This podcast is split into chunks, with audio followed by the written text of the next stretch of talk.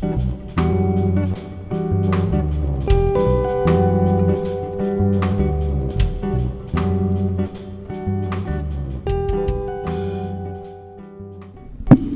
Hello all y bienvenidos de nuevo a What the James, mi podcast. Yo, por si no me conocéis, soy The James Rodríguez. Me estoy riendo porque mi amiga no me para de grabar mientras estoy grabando este episodio. Pero... Y en el episodio de hoy vamos a hablar de mi vida, os voy a dar updates. Lo siento por no subir episodio la semana pasada. Llevo como dos semanas sin colgar episodio, pero porque tengo muchos problemas. Quería hacer una entrevista con mi amiga Laura pero no tuvimos tiempo y pues no ha habido episodio. Pero la semana pasada tuve como la semana más rara de toda mi vida. O sea, no sabéis todo lo que me pasó el lunes.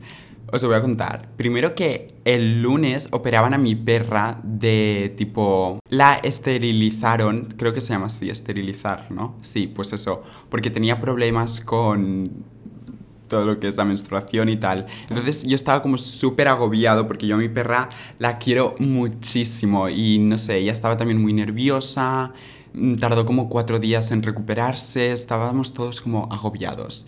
Y luego el lunes estaba yo tan tranquilo en mi casa y me llegó una carta de Hacienda diciendo que había blanqueado dinero y que tenía que pagar una multa si no quería ir a juicio a Madrid.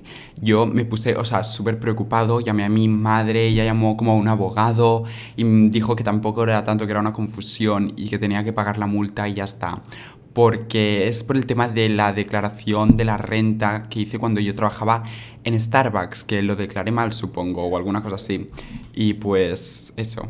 Ahora mismo no estoy en mi casa, estoy en una casa preciosa en como la Costa Brava, cerca de la Scala, que es la casa de una amiga mía y es, o sea, tendríais que ver este sitio, o sea, es ideal, es como el paraíso para escaparse los fines de semana.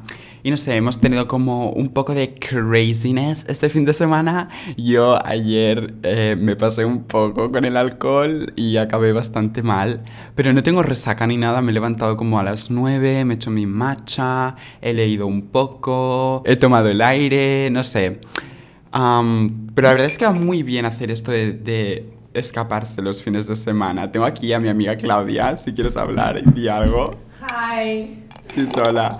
Vamos a hablar también de sus experiencias sexuales hoy. Estará bien entrevistarla y hacerle preguntas así como... Pues eso, de sexo, relacionado con sexo. Pero antes de todo os voy a decir cuáles son mis favoritos de estas dos semanas o de esta semana pasada. El primero es un exfoliante corporal, de una marca que se llama Copari Beauty, que había probado el, desodorante de coco. Y esta vez me volví a comprar el desodorante, que también es un favorito de la semana, porque se me había acabado. Y me dieron de regalo como una muestra, pero de tamaño grande de viaje del exfoliante. Y es brutal, o sea, te deja la piel... ¿Cómo tengo la piel del culo, Claudia? Súper suave. Súper suave, o sea, es muy, pero que muy heavy. Luego también estoy obsesionado con Blackpink, es el grupo este de música de K-pop, que siempre había como sabido que existía y tal, pero nunca me había como parado a escucharlo y apreciarlo. Pero ahora, o sea, estoy obsesionado. Me he visto como el documental de Netflix, he escuchado todas sus canciones, he visto como vídeos en vivo, los realities que han hecho. Estoy in love. Entonces creo que quiero ir a hacer el Erasmus a Corea del Sur en el septiembre que viene. Que por cierto, tengo una noticia que daros. He encontrado internship y la voy a hacer en un hotel que no voy a decir el nombre del hotel porque no quiero que se sepa y no quiero que, no sé, que se me relacione. O sea, que el hotel, no sé, algo raro, pero no voy a decir el nombre. Ah, pero estoy súper feliz, son solo tres meses, acabo en diciembre. Lo guay es que lo hago con otra amiga mía de la universidad y vamos a estar juntos haciendo las prácticas, no sé cómo va a funcionar eso del todo. Pero estoy como un paso más cerca de poder hacer una international internship el verano siguiente. Ojalá irme a Dubai, a Singapur o alguna ciudad así. Podría hacer como un episodio explicando de cómo he conseguido internship, igual como hablar con alguna gente de mi clase que tiene más, tiene más experiencias y eso os interesa, decírmelo y lo puedo hacer. Ok.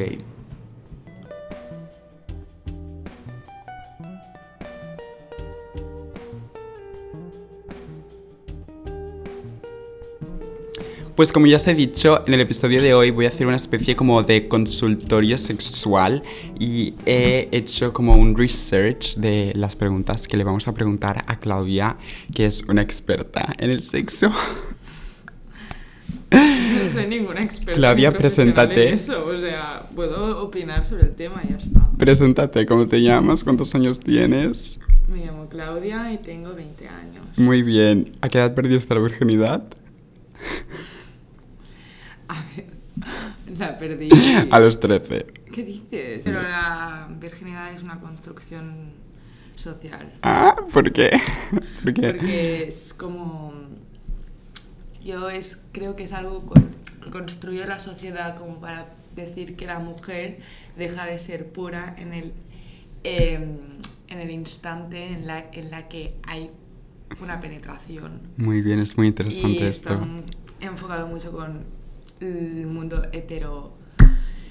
Y es algo que no es solo eso, o sea, mm, el sexo no es sexo hetero, hay mu- muchos tipos de sexo y no tiene por qué ser hetero. Entonces, ¿qué pasa? Una persona homosexual lesbiana, una lesbiana no le puedes preguntar eso porque en su sexo no se incluye la penetración, sino es con objetos y no con personas con pene. Muy bien. No, no, sí, es muy interesante esto, ¿eh? ¿Me entiendes? La primera pregunta. ¿Eyaculan las mujeres? Sí. Todas las mujeres eyaculamos, pero no es lo mismo que la eyaculación del pene. Ya. Eh, es como un líquido, no es nada parecido. Y no, no todas las mujeres se pueden estimular ese punto, que son como unas glán- glándulas, las cuales mm, necesitan una estimulación y echan ese líquido. Pero Mm. Tú puedes llegar al orgasmo y no, o sea, llegar al orgasmo no es lo mismo que eyacular. Tú puedes llegar y no soltar ningún tipo de líquido. Va por separado. Ok. ¿Qué me impide llegar al orgasmo? Tú mismo, tu cerebro. Es muy psicológico, ¿no? Sí, eh, no es nada físico, es todo mental. O sea, tú no vas a llegar al orgasmo por, porque te estén tocando, sino porque tu cerebro está, o sea, está imaginando, está sintiendo.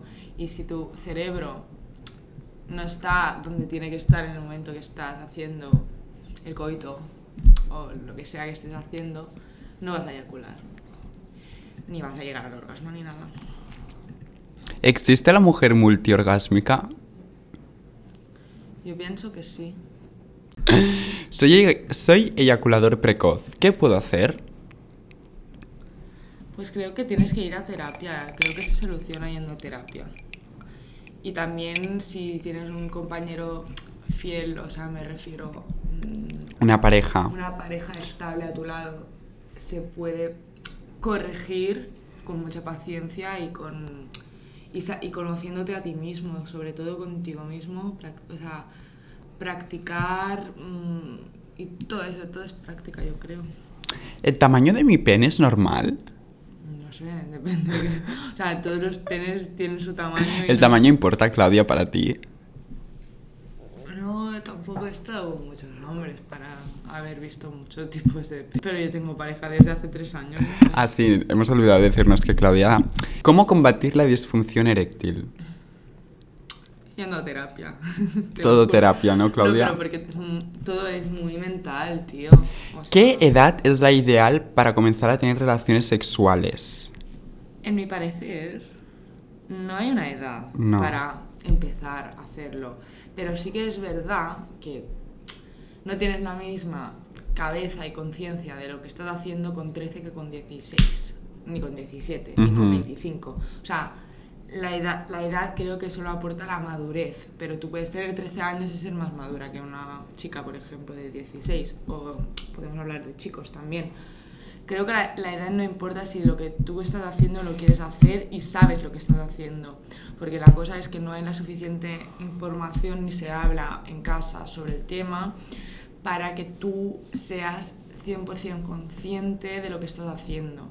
El problema es este, tú puedes tener relaciones cuando tú, tú quieras, o sea, si te, si te sientes segura y todo lo que quieras, pues lo haces. Pero sí que es verdad que con el tiempo te das cuenta de que cuando lo hiciste no tenías ni la mitad de la conciencia que tienes ahora. Mm. Y que, que fue- puede ser muy bonito o puede ser muy catastrófico y eso también influye. Porque si tú mm, tienes una experiencia muy mala de primeras, puede ser que no le guardes buen recuerdo cuando el sexo es una cosa que se tiene que disfrutar y se tiene que gozar, ¿entiendes? Mm. El sexo es un placer de la vida, ¿no? Sí, como comer, dormir. Es normal, esto es muy interesante, es normal tener fantasías sexuales que me generen malestar. Entonces no son fantasías sexuales, ¿no? Mm. O sea, cualquier práctica sexual que no te genere mm, bienestar, Porque no encajan como en nuestra escala de valores sexuales, ¿no? sí, pero es que no, no tienes que hacerlo por nadie ni, ni, ni tienes que forzarte a hacer algo que no te apetece hacer, porque es lo que yo he dicho. El sexo es un placer, si lo tratas como una obligación o como de imponerte situaciones, no vas a, no vas a sentir nada de placer. Mm. Así que Fantasía sexual sobre un trío en pareja y con un desconocido. ¿Cómo plantearlo? ¿Cómo le dirías tú a tu pareja, quiero hacer un trío con una chica? con una chica. ¿Tú qué, qué preferirías, con un chico o con una con chica? una chica. Am, creo que se podría plantear de muchas formas y no hay ninguna correcta, me refiero. mm, tú conoces a tu pareja y te conoces a ti, Claro. y esa persona también te conoce a ti y tiene que, tienes que comunicarle tus necesidades tanto de cualquier cosa, tanto sexuales. Tiene que haber comunicación. Entonces, mm, si tú te apetece hacerlo con tu pareja y otra persona, pues creo que lo más fácil sería diciéndoselo. Escucha, mira que me gustaría experimentar haciendo esto contigo. Muy bien. Tú le comunicas esto, pero no puedes esperar que tu pareja quizá esté de acuerdo en eso. Sí. Si está de acuerdo, pues mira, ya lo tienes resuelto. Y si no, pues se tiene que respetar o tú tomar tu camino, pero habien- habien- mm, habiendo informado a tu pareja. Con Sí, yo de hecho conozco a muchos homosexuales que son pareja y siempre buscan como... Claro, los dos están de acuerdo, pues Sí. lo haces. Si no, pues mira, te planteas un poco. ¿Puede la orientación sexual variar con la edad? Mm, Yo no creo que la, tu orientación sexual pueda cambiar con la edad. Creo que cambia en tu forma de ver mm, las cosas. O sea, no sé cómo decirlo. Que no es una construcción estética la, la orientación sexual. Claro, no, no creo que, yo qué sé, tienes 40 años y te vuelves homosexual o te vuelves bisexual. Yo no creo que sea así. Simplemente cuando tú abres la mente Hmm. puedes contemplar diversas formas de Sí. ver, de ver el- tu vida, de ver tus relaciones, de ver el sexo. Pero no creo que vaya en, en función de la edad. Creo que va en función de lo que tú abras la mente y puedas ver. Y parece que no, pero cuando más abres la mente quizás es cuando más aceptas o quieres experimentar. Hmm. Y también se trata de esto, de saber lo que te gusta y lo que no. ¿Se acaba el sexo para las mujeres con la menopausia? No te puedo mm, contestar a esto porque sinceramente no me he informado mucho de lo que es. O sea, sé lo que es la menopausia, me va a tocar tenerla algún día, pero, macho. pero creo que sí que influye un poco en el libido sexual. Mm, pero creo que también se puede trabajar a partir de terapia o probando nuevas cosas, juguetes, no sé, reinventándote un poco, ¿no? Con tu pareja, si Hmm. tienes, y si no contigo mismo. ¿Es cierto que no es posible quedarse embarazada durante la regla? Mentira, puedes quedarte embarazada durante la regla y es una mm, locura pensar lo contrario. O sea, hay posibilidades más mínimas, sí, pero hay, pues, posibilidades perfectamente de quedarte embarazada durante la regla. Es verdad que dentro, dentro del ciclo menstrual hay unos días que estás más fértil, más fértiles Mm. porque el óvulo está colocado en una posición dentro de tu útero que es la más fácil para la fecundación. Pero esto no quiere decir que tú no te puedas quedar preñada todos los otros días o mientras estás en la regla. O sea, no tiene nada que ver. Ya. ¿Es normal tener solo orgasmos clitorianos? Es normal. Que es lo normal, no sé, cada uno sabe lo que le gusta y sabe cómo hacerlo. Bueno, Claro. o quiere que le hagan, o, ¿sabes? ¿Por qué me duele la penetración? Ostras, pues quizá no has lubricado lo suficiente, quizá una mujer lubrica sola, hay gente que lubrica más, hay gente que lubrica Mm, menos. es verdad eso. Pero sí que es verdad que se puede ayudar para lubricar, pues mira, con saliva así a lo natural o con lubricantes de la farmacia o que te compres en una sex shop y ya está. ¿Qué opinas de la gestación subrogada? No estoy de acuerdo. ¿Por? No me quiero explayar en este tema. No ¿Y qué opinas de la prostitución? También estoy en contra. Y de la pornografía también. Sí, ¿no? Sí. Esclavizan. Es una explotación del cuerpo de la mujer que no, que no. Que no toca. ¿Cómo se sentiría tu pareja o cómo te sentirías tú si pillas a tu pareja dándose autoplacer? Pues nada, no me sorprendería mucho, la verdad. O sea, ¿Crees que es correcto, no? En una relación. claro, o sea, siempre, o sea, tienes que quererte a ti, ¿no? Un poco, Sí. y darte tu placer. Creo que es sano para la salud y para la relación. ¿Por qué no tengo ganas de sexo? Pues no lo sé. pues no lo sé. ¿A qué se puede, a qué se puede deber? Pero como persona con pene o persona con vagina. Pues es igual, todo es lo mismo al fin y al cabo. No, no todo es lo mismo. La biología de la mujer y la del hombre es muy distinta y normalmente la edad también influye mm, problemas personales, medicaciones, muchas cosas. Eso es verdad.